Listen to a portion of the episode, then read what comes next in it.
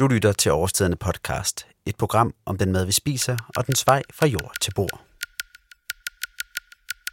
Det har aldrig været lettere at følge med i, hvad der sker lige nu, og lige nu, og lige nu.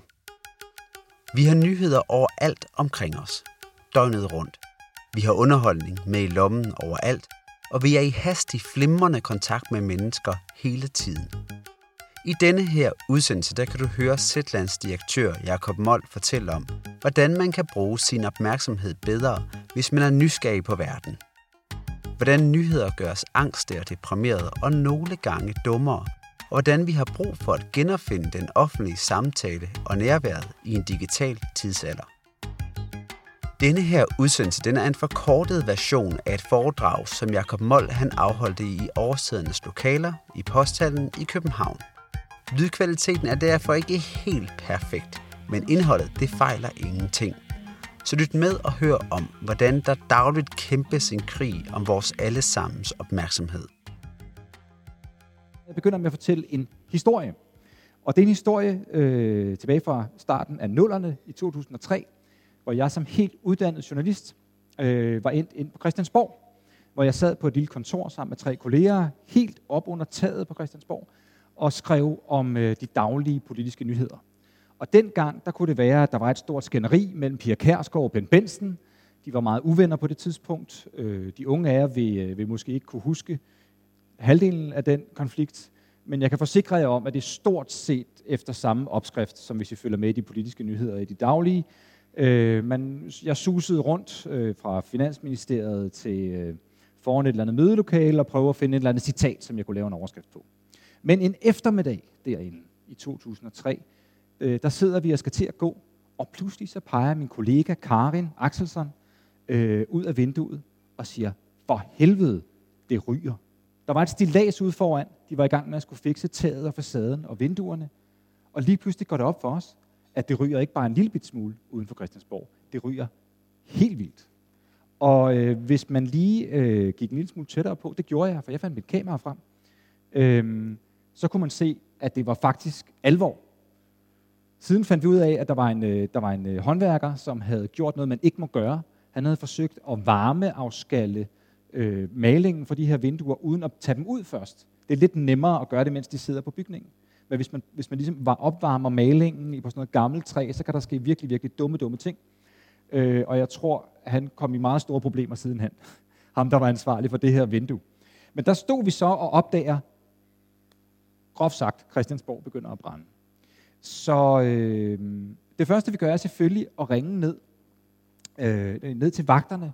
Og jeg har jo så fundet mit kamera frem, og på det her tidspunkt, der har jeg taget mange billeder øh, af det ryger, og af os, og jeg er sådan et shit, mand. Det er jo, vi har den her historie fuldstændig solo. Christiansborg begynder at brænde.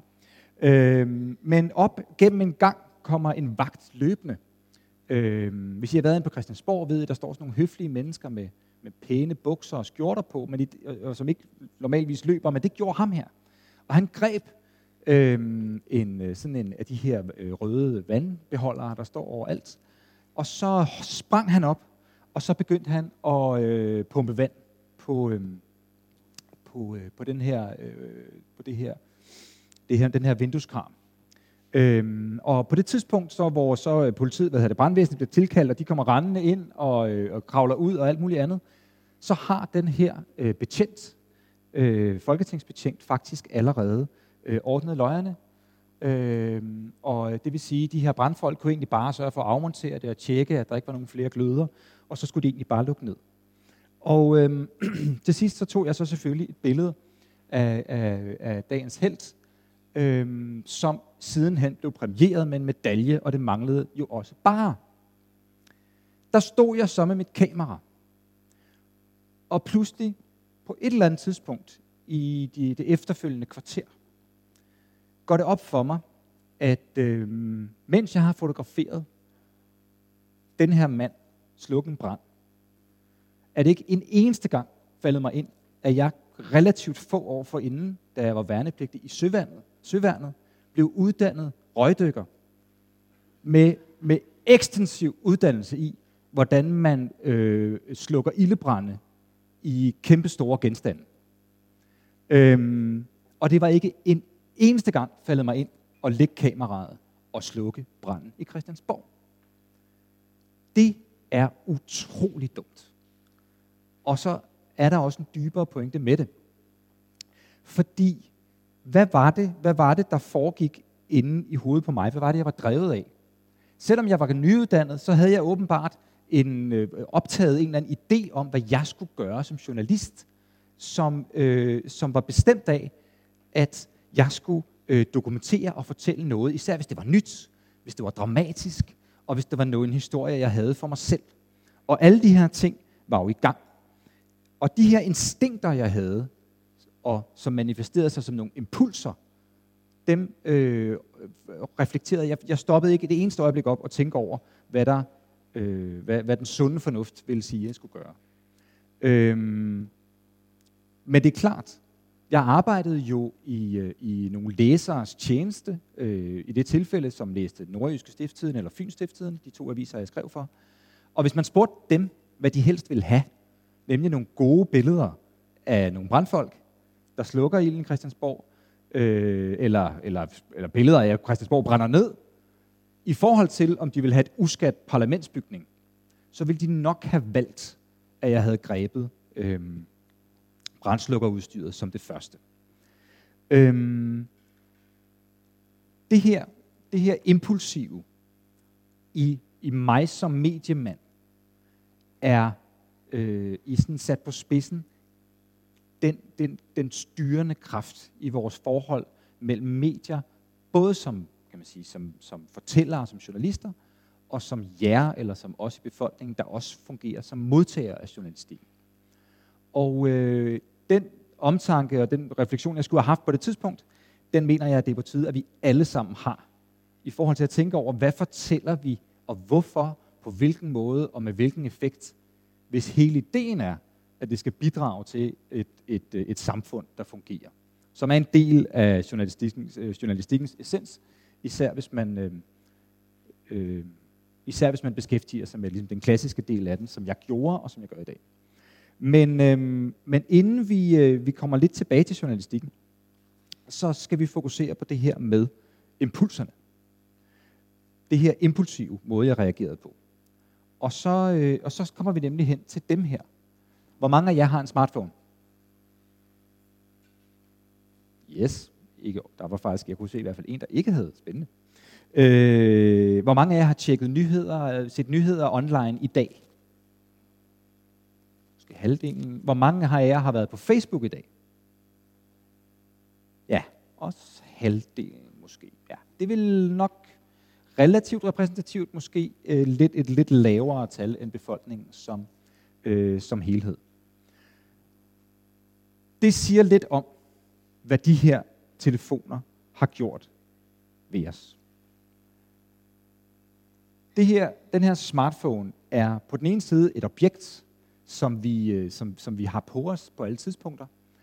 Og så er det samtidig en magtfaktor i vores samfund, som vi øh, ikke tænker tilstrækkeligt over. Og øh, det er der en bestemt grund til.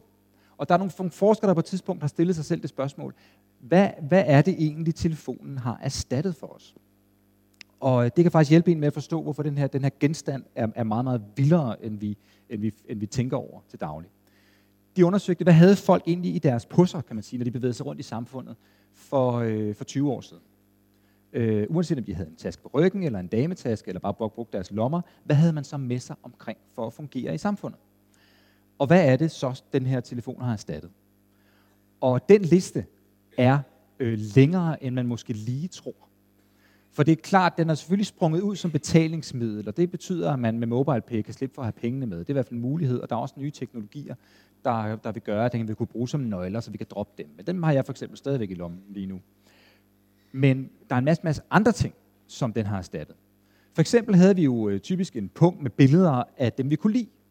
Det var genstande, folk havde med sig omkring. Små symboler på, hvad der betød noget for dem her i, i verden. Det er der ikke mange, der har. De har i bedste fald et, et, øh, sådan her et billede på, øh, på deres, øh, deres pauseskærm på telefonen. De havde øh, busbilletter man skulle også, det skulle man også bruge. Det er jo også forsvundet. Ikke? Man havde måske et kamera nogle gange, det er jo også væk. Men pointen er, at telefonen har erstattet en masse fysiske objekter, hvor man kan sige, hvis man ikke kendte den by, man bevægede sig rundt i, så var et kort jo fuldstændig afgørende. Eller også havde man fået skrevet vejledningen ned til der, hvor man skulle hen, eller man havde printet noget fra nettet, hvis det fandtes på det tidspunkt. Det er også fuldstændig væk. Og det, der sker, konstaterede de her sociologer med de her genstande, der forsvandt, var, at når de forsvinder fra vores fysiske nærvær, så, så, så, bliver de, så holder vi op med at være bevidste om dem. Altså den her erstatning øh, betyder, at, at, vi, at, at, at, vi, at vi møder verden uden friktion. At hvis vi begynder at date mennesker på sådan her en telefon, så det, det, det, det, det, det gør ved den proces at, at date og finde en kæreste, er tilsvarende at fjerne al friktion. Lige pludselig så bliver det så let som at gøre sådan her med sine fingre. Og det betyder, hver eneste gang noget, vi, vi, vi foretager os, som kræver friktion, øh, forsvinder, så øh, bliver vi bevidstløse i omgangen med det. Og det er jo præcis det, den her telefon gør.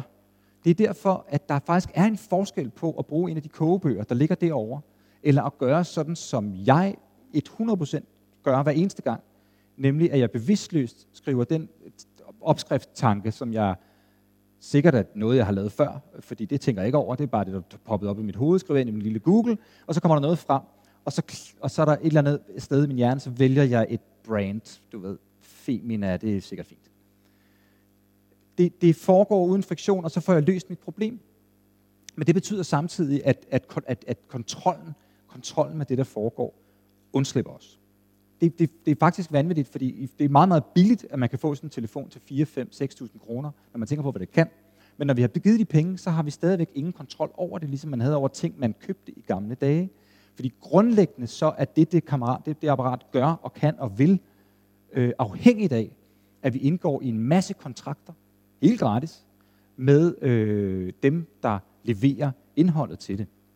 Og det vil sige, det er et, på den ene side et fantastisk fysisk objekt, og på den anden side, så kan det ikke andet, end hvad nogle andre mennesker beslutter, øh, hvad de kan, og så kan de i øvrigt lave det om, øh, hvis de har lyst. Øhm, og det er, betyder, at man faktisk grundlæggende slet ikke ejer sin smartphone. Det gør nogle andre. Og hvad er de, og hvad er de andre folk ude på? Jo, de er ude på at tjene penge, og det skal også være dem vel ondt. Øh, og det, de tjener penge på, er det samme. Det er jeres, vores opmærksomhed. Øh, det er faktisk sådan, at hvis man, hvis man prøver at installere apps, som jo sådan nogle andre kontraktlige forhold, så var det sådan for bare fem år siden, at de kostede penge.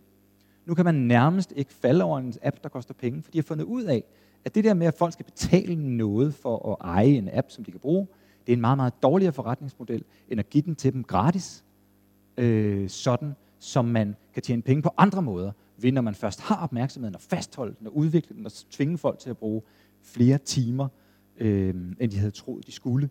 Jeg synes, det er et stort problem som en, der har børn, som nogle gange gerne vil spille programmer, øh, spille på de der telefoner, eller deres iPad, kan ikke bare få lov til at købe det spil, så, så, så det, jeg kan købe den oplevelse. Jeg bliver ekstremt bekymret hver gang, at mine børn vil bruge en gratis app, fordi hvad, hvor, hvor, kommer det, hvor, kommer pengene, hvor skal pengene så komme fra?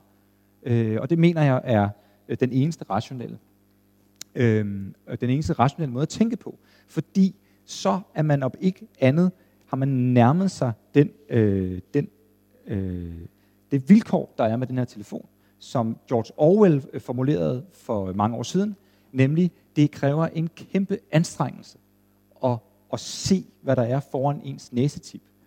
Øh, det, man oplever hver dag, det man bruger i det her, det her friktionsløse øh, miljø, det er utrolig svært at bevidstgøre sig selv om. Men det er vi øh, heldigvis lige nu i gang med at, øh, at gøre. Øhm, det bliver lidt deprimerende, og så kommer jeg tilbage til, at det bliver håbefuldt øh, på den anden side af det. Ikke? Øhm, men først skal vi lige have noget historie, fordi den her idé om, at vores opmærksomhed er en vare, den er sådan set gammel. Og man skal heller ikke sige, at, at selvom smartphone er det, er det et ekstremt og Facebook er et ekstremt, er ekstremt eksempler på det, så begyndte det faktisk i 1833. Øh, og det gjorde det med, med den avis, der hedder The New York Sun, hvor en, øh, hvor en dygtig øh, avisiværksætter ved navn Benjamin Day fik en øh, fantastisk idé, som er startskuddet til alt det her, øh, vi, vi snakker om, og som ender med de her telefoner og opmærksomheden, nemlig at han kunne sælge sin avis meget, meget billigere, Øh, den her koster kun 1 cent. Og det gjorde han jo ved at begynde at sælge annoncer. Og det vil sige, det ændrede radikalt avisernes forretningsmodel. For indtil da, så var det så simpelt, at man, at man prøvede at få folk til at betale det, som de synes avisen var værd. Men det betød jo på det her tidspunkt, at der begyndte at være den her dobbelt interesse, hvis man lavede sådan en, en journalistisk publikation, som på det tidspunkt per definition var en form for flyveblad eller avis. Øh, nemlig, vi har brug for, vi skal fortælle folk noget, som de, som, som, som de finder relevant, men vi skal, vi skal bruge deres opmærksomhed for at kunne videre sælge den. Øhm, nogle årtier senere, i, i, i 1850'erne, så, så sker der noget. Fordi på det her tidspunkt, der er det stadigvæk så utrolig meget værd at vide, hvad der sker i verden, at folk vil betale masser af penge for det. Og det skyldes jo, at der var ikke andre måder at vide, at der var udbrudt øh, krig i øh, Frankrig, eller at øh, den øh, spanske syge var brudt ud, eller at der var kommet et skib til nabobyen. Øh, med, øh, med en last, som man skulle bruge i sin købmandsforretning. Der var ikke andre end de her, de her tidlige medier til at, til at fortælle en om det, for, fordi ellers så, så, så kunne det tage måneder, før nogen havde talt med nogen, der talte med nogen andre, og så, vidste, så vidste man pludselig, der var udbrudt krig. Ikke? Øhm, men i 1850'erne, så er der en fyr, der hedder Reuters, en tysker, der rejser til London. Han har på det tidspunkt gjort sig i brevdue-kommunikation øh, øh, i forhold til sådan, virksomhedsnyheder. Øh, og så har han ligesom fundet ud af, at der er ved at ske noget kæmpe vildt nemlig den her telegraf. Han kan, han kan se, det er virkelig disruption, der vil noget, at hvis han kan erstatte de her brevduer med en telegraf, så, så sker der noget. Og det, for det øjeblik, hvor, hvor Reuters han, øh, han, han begynder at sælge, sende som sige, erhvervsbørsnyheder mellem Paris og London, så, øh, så, så skaber han det ligesom der, at den her øjeblikkelighed starter. At lige pludselig, så skal vi ikke have, have det her Øh, der er selvfølgelig stadig en proces, der er noget, der skal trykkes, deles ud, men lige pludselig begynder informationer at kunne blive flyttet hurtigt og effektivt. Og på den måde så ender det faktisk med, at værdien øh, af dem falder, fordi det er blevet sværere. Det er blevet sværere, og det er blevet, det er blevet nemmere i forhold til, hvordan det var, at få flyt, flyttet den her information fra det ene sted til det andet. Øhm, det starter så en bevægelse op igennem 1800- og 1900-tallet, som, øhm, som grundlæggende handler om øh, om, om tid, et form for kapløb, hvor nyhedsjournalistikken forsøger at informere øh, jer, borgerne, øh, øh, så hurtigt som muligt. Og det er et, et væsentligt konkurrenceparameter på det her tidspunkt. Fordi hvis der udbryder en, en, en krig, øh, hvis Første Verdenskrig udbryder, så vil man ved Gud gerne vide det øh, så hurtigt som overhovedet muligt. Og det bliver hele det her distributionssystem indrettet efter. Øhm, så, så sker det, det mest radikale skift da vi introducerer ham her, fjernsynsmanden. Og, og, og når jeg taler, når man taler om det her, hele det her opmærksomhedskrise, øh, hvis man vil bruge sådan et ord, så er der ligesom to vendepunkter på vejen mod, hvor vi er i dag. Øh, nummer to har jeg snakket om. Det første er, er, er fjernsynet. Øh, og især på det tidspunkt, hvor fjernsynet bliver, øh, bliver noget, man øh, holder op med at være radio med billeder, men begynder at blive sit eget medie øh, op i 70'erne og især i 80'erne, hvor, hvor tv-formsproget finder sin, sit, sit eget øh, sådan abrupte og dramatiske måde at fortælle om verden på, øh, lærer, at det i virkeligheden ikke er så vigtigt, hvad man siger, men at det er de billeder, du knytter på, og lære, at hvis du vil lave en, en, øh, en effektiv nyhedsudsendelse, så skal du, og du vil have folks opmærksomhed med den, så skal det jo være, du skal fortælle tingene kort, du skal fortælle den skarpt, du skal, du skal, du skal, have, du skal have billeder. Og så begynder man også i sådan en gradvis professionalisering af journalistikken at, at, blive, at blive meget øh, bevidst om, om de her forskellige virkemidler, som vinder folks øh, op, hvad hedder det, opmærksomhed. Øh, det her, man kalder nyhedskriterierne, øh, som, hvor der kommer, jeg kommer lidt tilbage til, men hvor der kommer en anden vægtning imellem, øh, hvad for nogle nyhedskriterier man, man, man, øh, man, man betoner, Øh, I kender dem jo måske aktualitet, øh, sensation, konflikt, øh, identifikation og væsentlighed som den femte. Øhm, og øh, identifikation for eksempel bliver lige pludselig totalt afgørende med fjernsynet. For det, det er noget, som fjernsynet kan. Det er der, hvor vokspoppen bliver opfundet. Vi skal have nogle rigtige mennesker til at føle noget øjeblikkeligt. Hvis der er en, der er blevet slået ihjel, så skal vi spørge nabodamen om, hvordan hun har det med, at der er en, der er blevet slået ihjel i huset ved siden af det er godt nok ikke relevant for noget som helst, men det er nogle mennesker, der føler noget, og det virker vildt godt på fjernsyn. Og, og, og det vil sige, men, men dog er tv-mand jo, kan man sige, passiv forbruger, øh, i modsætning til det, der sker, når vi når frem til smartphone-manden, som, øh, som ikke bare konsumerer nyhederne, men er blevet en del af det her friktionsløse øh, liv, hvor øh, informationerne smelter sammen, og hvor der sker det andet, øh, øh, de to væsentlige ting også. Det bliver, øh, der er ikke noget tidspunkt, du behøver at forholde dig til, at der er nogen, der vil fortælle dig noget i fjernsynet. Du bestemmer selv. Og samtidig, selvfølgelig, smartphonen er lille, den er mobil, det vil sige, for første gang har vi, har vi det ikke, vi sidder ikke og ser fjernsyn hjemme i stuen, vi har, vi har mediet med overalt, og det bliver praktisk talt en forlængelse af vores, øh, af vores krop. Godt, hvor er det alt det her bringer os hen? Øh, jo, det bringer os til en situation, hvor alle de her informationer, tilbage da jeg startede i 1800-tallet i Baltimore og New York, øh, som på det tidspunkt var utrolig meget værd. På et tidspunkt i den her proces mellem øh, øh, The New York Sun og, øh, og iPhone, så kom, begynder det ikke længere at have nogen som helst værdi, næsten vil jeg, vil jeg påstå, at få ting at vide hurtigere end naboen. Det er ikke en grund til at betale for et medie. Det er noget, vi tager for givet øh, i dag. Der er ingen af os, der mangler nyheder. Fordi det her med at flytte information fra det ene sted til det andet, er blevet lige så nemt som at klø sig i nakken. Alle kan gøre det. Det er derfor, alle er deres eget lille medie i dag. Og hvis der udbryder en verdenskrig, så vil alle jeres telefoner gå, dem der havde glemt at, øh, at, øh, at, slukke dem. Og selvom vi øh, er her, så vil vi vide det i løbet af 10 sekunder. Men det er så min påstand. Det har medierne ikke opdaget eller taget øh, nogen konsekvens af.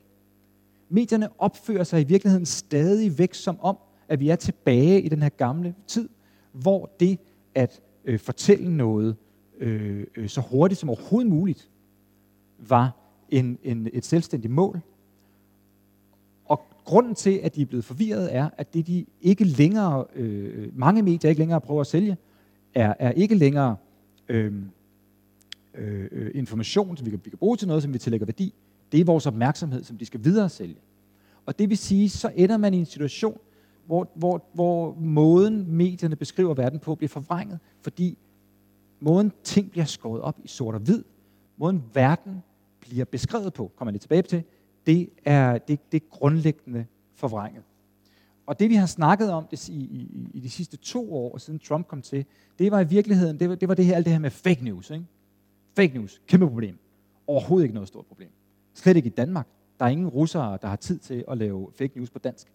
Øhm, der er, øh, øh man, jo, man kan godt finde eksempler, og der, øh, men, men i virkeligheden, så er det real news, der er problemet. Det er, at det er den måde, nyhedsmedierne øh, beskriver verden på. Og jeg har for sjov skyld taget, bare taget et klip fra Berlingskes øh, forside i dag. Og det er ikke for at hænge Berlingske ud, det kunne have været hvad som helst. Ikke? Det her handler om diskussionen om, at vi skal bygge en, øh, en, en bro over Samsø. Jeg har venner på Samsø, de synes, det er en rimelig dårlig idé. Øh, en motorvejsbro over Samsø over til øh, Aarhus, øh, som jo øh, bliver en stor historie i går, som er en ultra kompliceret og væsentlig problemstilling, hvis man overhovedet vil gøre sig håb om. Altså, jeg kan meget hurtigt blive enig om, jeg synes, det lyder dumt, men, men, men, øh, men det sagde man jo også, som I ved, om Storebælt øh, og så videre. Så, så lad, jeg, vil meget, jeg vil gerne prøve at forstå, hvorfor, hvorfor der er nogle kloge mennesker angiveligt, der mener, det er en god idé. Men på det her tidspunkt, dagen efter, så prøver Berlingske at lokke os til at klikke på en overskrift med den her eller med, på, på den her historie, trækker os ind i den historie med den påstand, som er, enhedslisten profil sender sent besked om Ole Birk Olsens plan. Stop den mand. Og det vil sige, det er en person, som har sendt en besked. Altså, jeg kan, ikke, jeg, kan ikke, jeg kan ikke komme på noget mindre væsentligt, eller nogen mindre øh, væsentlig handling i spørgsmålet om, hvorvidt vi skal, den danske samfund skal bygge en bro mellem, øh, der går direkte fra Jylland til Sjælland, end om en eller anden fra enhedslisten har sendt en sms i går aftes, fordi han er uenig med Ole Birk Olsen. Jeg synes, det er meget, meget lidt overraskende, at, han, at en fra enhedslisten ikke kan lide Ole Birk Olsen, eller en bro til øh, øh, en, en, en togløs bro mellem Sjælland og, og Jylland. Det er fuldstændig værdiløst, men det har stadigvæk den her, hvis, jeg, hvis, hvis det der kommer op på min telefon, som hvor jeg er i gang med at agere friktionsfrit med mine omgivelser, så klikker jeg på den. Fordi, øh, stop den mand, det er, da, det, er da, det er da fedt at gå og sige. Ikke? Og noget, som den her type journalistik øh, rigtig, rigtig godt kan lide, hvor vi, hvor vi hurtigt skal producere ting, hurtigere og hurtigere, fordi der bliver mere og mere konkurrence, og det går ikke så godt med at få folk til at betale for det, vi laver, så vi skal lave ting hurtigere, og vi skal, have, vi skal have deres opmærksomhed på det. Det er folk, der siger noget om noget. Det er super billigt at producere, og det er jo altid skarpt. Hvis folk, der siger noget, især hvis det er noget med noget politik at gøre, så er det altid skarpt, for ellers det har de også lært politikerne for længst. Det skal være skarpt, så det kan medierne godt lide. Det er super billigt at lave en historie, fordi så kan de næste dag lave en historie om, at den anden synes det modsatte. At, ham, at, at øh, Ole Birk synes, at enhedslisten er endnu dummere og skal stoppes endnu mere. Øhm, og det er et system, som, som konkurrerer om vores opmærksomhed på en måde, der ultimativt vil blive dets undergang. Øhm, fordi det kan godt være, at de kan, de, de kan fange vores opmærksomhed, men, konkurrent, men det, er en, det er en dødsdrift i nyhedsjournalistikken, fordi jo, jo, mere, jo mere skingert de her nyhedskriterier forfølges, jo, jo mere meningsløst føles det i sidste ende. Alt det her, jeg snakker om med journalistikken, det, øh, det, det kan virke sjovt eller dumt, og så har, det er dumt, at Berlin skal lave overskrifter på den måde. Men det er ikke kun dumt, for det har nogle kæmpe store konsekvenser. Fordi nyheder, der laves under, øh, med, på den her måde, og med breaking news som det mest ekstreme eksempel, det er ikke det samme som indsigt. Det betyder ikke, hvis, hvis vi følger verden gennem dem her, så, så føler vi måske, at vi bliver klogere på verden, men det gør vi faktisk ikke. Tværtimod ved vi fra den psykologiske forskning, at hvis du, hvis du oplever verden gennem nyheder, og det er den primære måde, vi alle sammen oplever verden på, så ved man, at det kan godt være, at folk har læst en masse korrekte historier om terrorangreb og Peter Madsen og øh, øh, broer til Samsø, men øh, de får et, en, en opfattelse af, at verden er et meget mere farligt sted, end det faktisk er. Og øh, det kan man bevise statistisk. Folk tror, der er en masse ting, der går ned ad bakke, og der er mere krig, og folk kommer til skade i trafikken, og der er mere kriminalitet og alt muligt andet, selvom det er lodret forkert. Og som samfund er det jo, det er jo en frygtelig tilstand at være i, hvis man skal træffe beslutninger om noget som helst. Øhm, vi ved, at folk bliver øh, altså magtesløse, følelsesløse og, og ender i, i apati. Man kender det fra et terrorangreb. Hvis der er gået fire timer efter et terrorangreb, og, og man har oplevet det gennem breaking news, så kan man faktisk ikke magte mere man begynder at lukke ned og, øh, og stoppe og slukke for det. Hvilket betyder, at på det tidspunkt, hvor vi begynder at faktisk at kunne forstå, hvad der er sket, og senere hen måske lære af det, så, så er folk stået af. Så får vi det, vi kalder et demenssamfund, af en polsk sociolog, der har, der, har, der har beskrevet, som er meget præcist. Fordi hver eneste gang, der så sker et eller andet, så starter vi forfra med diskussionen. Hvis vi snakker om øh, sprøjtemidler i fødevarer eller øh, oversvømmelser som følge af klimaforandringerne, vi kan have de samme diskussioner om og om igen, fordi nyhederne, de starter forfra altid. Mands minde er otte dage, som man siger i, øh, i nyhedsbranchen. Øhm, og det hænger så igen sammen med, at de store forandringer, det der betyder noget, sådan noget som klimaforandringerne, måden øh, teknologien påvirker vores samfund på, det er nyhedsmedierne umulige, altså virkelig, virkelig dårlige til at beskrive. Og i virkeligheden er det jo dem, vi skal tænke over og forholde os til. De er tit, det er tit nogle komplekse problemer, men, men det er dem, der virkelig betyder noget, hvis man ser på, hvordan verden udvikler sig. Det var derfor, at nyhedsmedierne var så overrasket over Trump. Og når vi nu tager ham, så sker der jo det i sådan her nyhedsverden, hvor vi hele tiden pejler efter det opsigtsvækkende og det konfliktfyldte og det pludselige. Det betyder jo, at en mand som ham her, alle der kommunikerer på den måde, de får overladt scenen. Øhm, hvis Inger Støjbjerg laver en kage, så kan det fylde det hele øh, i, i, i ugevis, fordi det kan folk godt nok godt mene noget om herover, og så kan de andre mene, at det var fint med den kage, og, så, altså, og vi er slet ikke i gang med at diskutere, hvad det egentlig er for et problem, det, altså de problemer, det handler om. Vi snakker om kagen i stedet for. Og hvis der er noget, han der kan, så er det, og øh, han serverer en kage hver morgen på jeres telefon, hvor folk så kan dele det friktionsløst. Og i det her landskab, ja, så er det folk som ham, øh, der vinder. Godt, det var det, den deprimerende del af det. Øhm, fordi hvis vi kobler de her to ting, det her øh, notifikationsunivers, hvor vores telefoner prøver at vinde over vores, opmærksomhed, erobre vores opmærksomhed, og kobler det med, øhm, med, med nyhedsmedierne og mediernes forsøg på at forskrække os øh, hver eneste time døgnet rundt, døgnet rundt, så har vi, øh, så har vi en virkelig dårlig model for den offentlige samtale. Fordi alt det, der betyder noget, det forudsætter, at vi kan fokusere og fordybe os på det. Alt det, der betyder noget i livet, og det er der, jeg kommer lidt op på de høje navler, det at øhm, engagere sig i noget, eller det at engagere sig i noget, så man får lyst til at handle på det, eller det at være nærværende med andre mennesker, og lytte til dem og tale til dem, det forudsætter alt sammen, at vi er i stand til at koncentrere os og fokusere. Så, så, og det er der, hvor jeg siger, at det er ikke trivielt, fordi det er, nogle, det er noget fundamentalt, vi er ved at gå fejl af, når vi lader de her apparater og de her medier øh, dominere vores liv. Øh, og det er jo også derfor, at I kommer her i dag. Det er jo, der er jo ikke noget, jeg siger, som I ikke kunne google jer til, hvis I havde et, et par timer, og nogle andre havde sagt klogere og bedre. Især for tiden er der meget, ekstremt meget opmærksomhed om det her i USA. Men det er noget andet at sidde her med nogle andre mennesker og øh, mærke noget.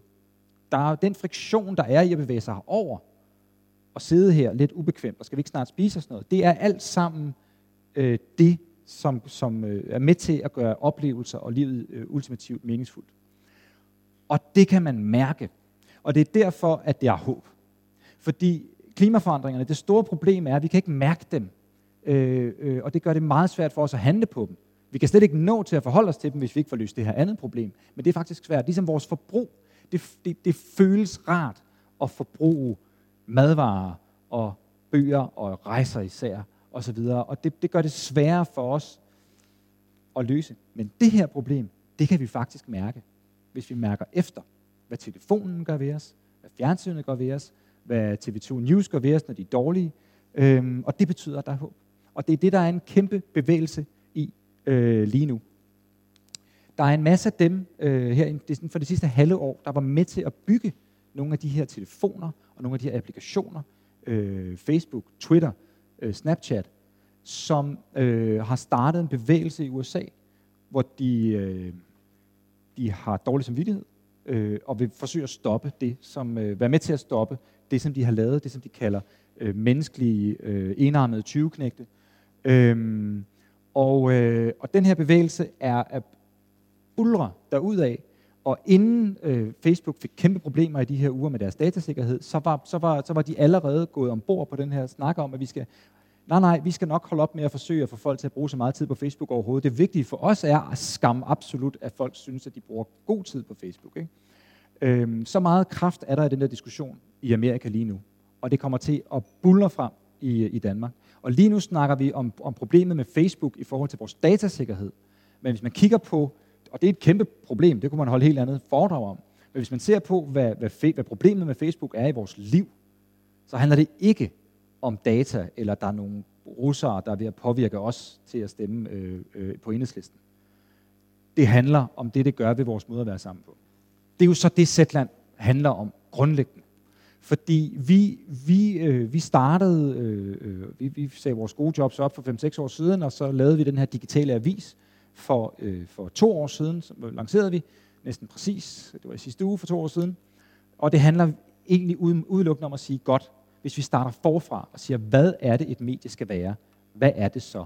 Hvad skal det kunne for at være værdifuldt at bruge tid på og bruge penge på? Fordi vi beder tilbage til den gamle, gamle, gamle forretningsmodel. Vi, vi beder folk om at betale for det, fordi det er noget værd i deres liv. Og det handler jo om, at medierne og journalistikken kan hjælpe os med at forstå og forholde os til vores omverden, så vi kan agere i den som demokratiske borgere og som individer. Det er det, journalistikken kan, og kun journalistikken kan, hvis den, hvis den er sin opgave bevidst og gør det ordentligt. Og hvis, vi gør, og hvis man gør det ordentligt, så kan, folk, så kan man også mærke, at det giver mening. Og det er derfor, at øh, Zetland og jo et Weekendavisen og Information og, øh, og, og til dels Kristi Dagblad og nogle af de medier, som, som, som i højere grad tænker på den måde, de klarer det super meget bedre end, øh, end øh, lidt dårligere end Facebook, men noget bedre end de gamle, øh, de gamle medier. Hvad er det så, vi mener, at et medie skal være i vores tilfælde? Øh, det handler om at respektere folks tid. Altså, at øh, det, det, det er den væsentligste vare, vi har, og, øh, og, og, vi, øh, øh, og, vi, og, og medierne lader som om, at der er uendelig meget af den. Det er der Weekendavisens problemer er, der, der er ingen mennesker, der ikke på et eller andet tidspunkt får dårlig samvittighed over, at Weekendavisen ligger over i hjørnet som en eller anden kæmpe bunke af, af, af ulæst stof. Øhm, vi fortæller ganske, ganske få historier om dagen, to til tre. Vi, øh, vi har et enkelt layout med den eneste øh, lille detalje, at nogle af billederne bevæger sig, og så har vi ingen reklamer. Altså, så vi, vi, vi, vi har sikret os selv mod at falde i den der fælde ved at love folk, at der ikke er nogen reklamer på vores site. Vi vil ikke videre sælge folks opmærksomhed. Øhm, så udkommer vi i øvrigt på, øh, på lyd. Øh, vores artikler er skrevet af mennesker, øh, som har haft tid til at sætte sig ind i tingene, altså har givet den opmærksomhed, som vi, som vi så mener, at vores, øh, øh, vores medlemmer, som vi kalder det, kan, kan bruge på os. Og, øh, og så laver vi øvrigt nogle events. Øhm, vi skriver meget om de fejl, vi laver. Vi fortæller, hvor, hvordan vi bruger folks penge. Øhm, min kollega Silkes øh, mor og onkel blev minister. Hun hedder Silke Bok. Øhm, øh, så hendes mor er kulturminister nu, og det håndterede vi ved at skrive til medlemmerne. Prøv at høre, vi har den her udfordring. Øh, vi vil gerne have, at I kan opleve, at vi kan dække Liberal Alliance og skrive om dem på en troværdig måde. Hvordan skal vi gøre det? Øh, og her er alle vores overvejelser. Og der vi har ikke haft nogen som helst problemer med det, fordi at vi var fuldstændig åbne øh, om det. Så er vi meget ops på, på det her problem med det, med det, med det angstfyldte i måden, øh, med, øh, nyhederne skriver på. Vi, vi er bevidste om at, at fortælle lige så meget, nok ikke helt, vi er der ikke endnu, øh, om hvad der virker, om de mulige løsninger på de problemer, vi skriver. Det er også undersøgt psykologisk, at, at vi kan slet ikke holde til at læse om problemer øh, øh, øh, hver dag på en eller anden måde. Der skal være en balance øh, mellem, øh, mellem det, det negative og det positive. Så det var det afsluttende salgspitch, og så har jeg ikke mere at sige.